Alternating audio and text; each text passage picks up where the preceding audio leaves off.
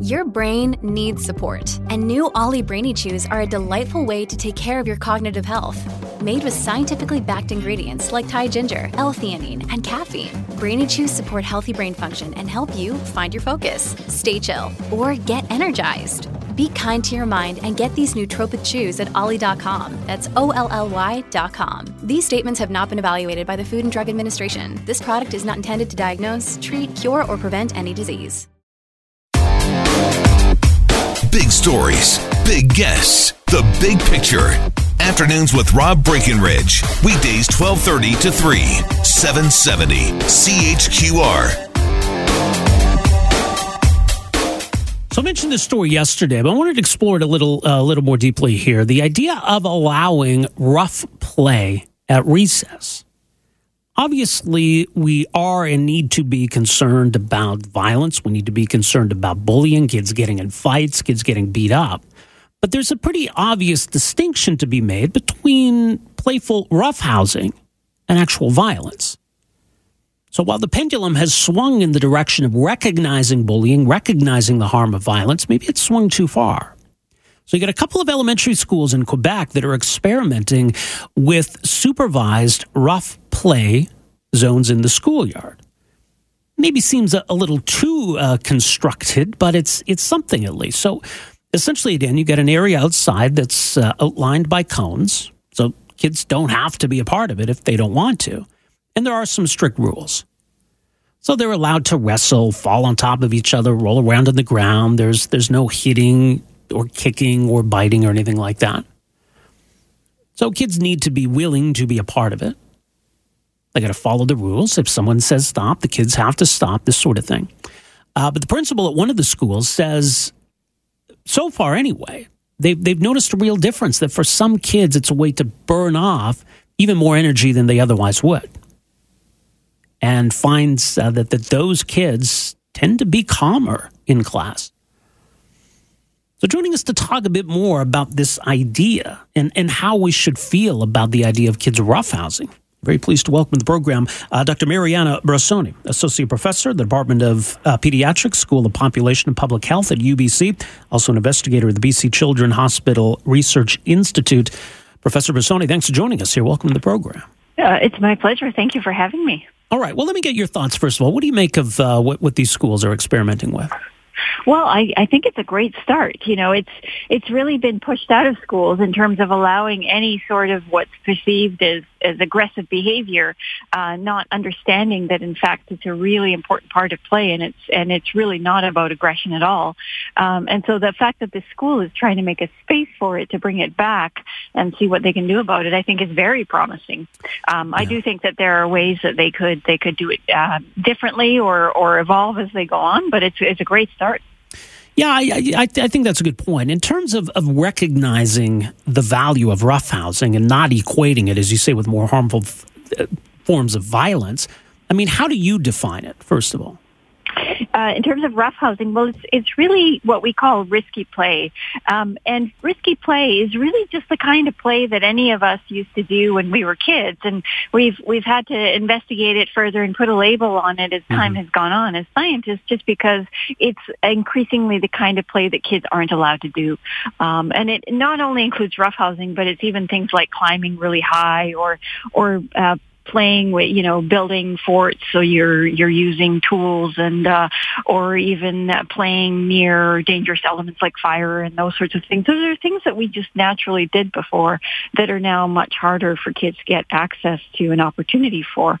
Um, and in the case of, of roughhousing and these other kinds of risky play, we know that they are really important basic building blocks for children's health and development. Um, and so we really need to make spaces for them.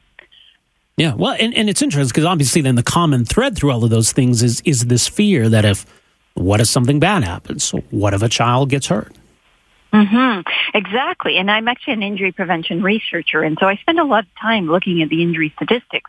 And, and what we find is that, uh, the, you know, the number one really important message to get across is that kids don't die from play.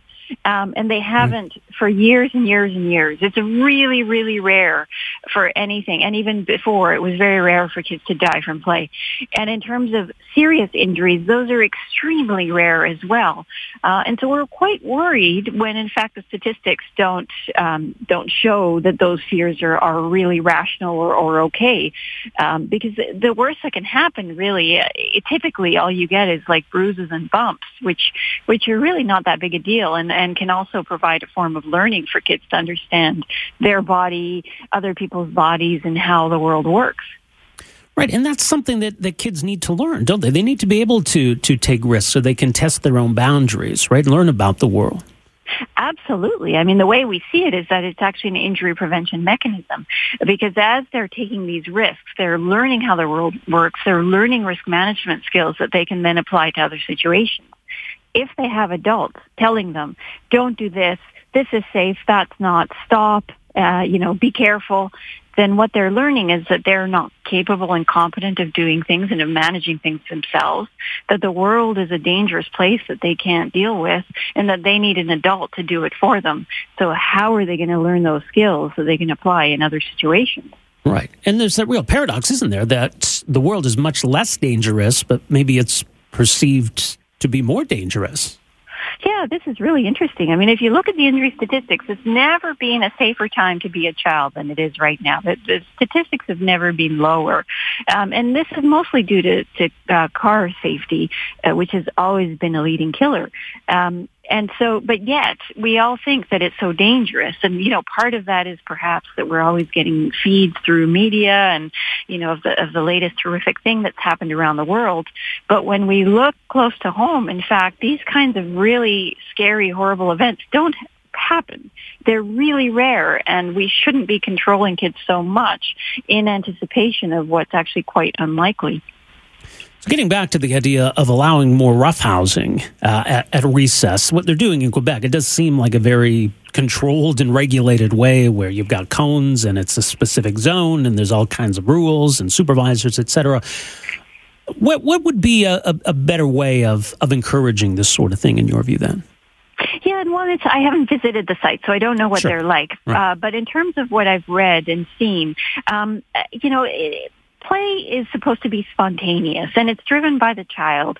Um, and so when you have specific zones, it, to, to my mind, it might seem a little odd for kids to just kind of stop and say, okay, well, you know, we're interested in roughhousing now, so let's go over to that zone. Yeah. Um, and we also know that kids play quite differently when they're being kind of monitored and, and supervised, and it sounds like it's providing quite close supervision there.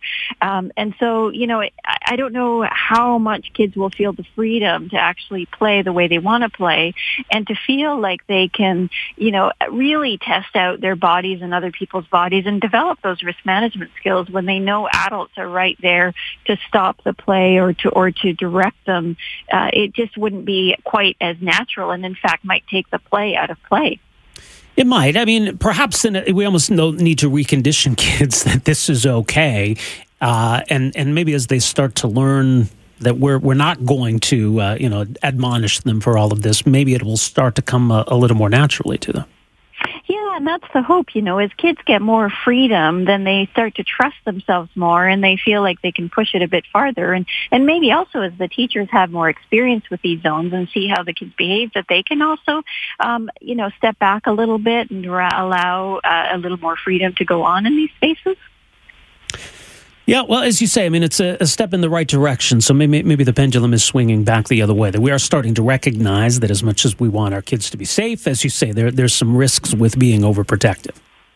Absolutely, and we really need to recognize those risks because we we are experiencing now the the effects of this overprotective parenting on on children um, as they grow, um, and so we're learning more and more about how important it is to really provide these opportunities for kids. So I'm very glad to hear that uh, that things are changing.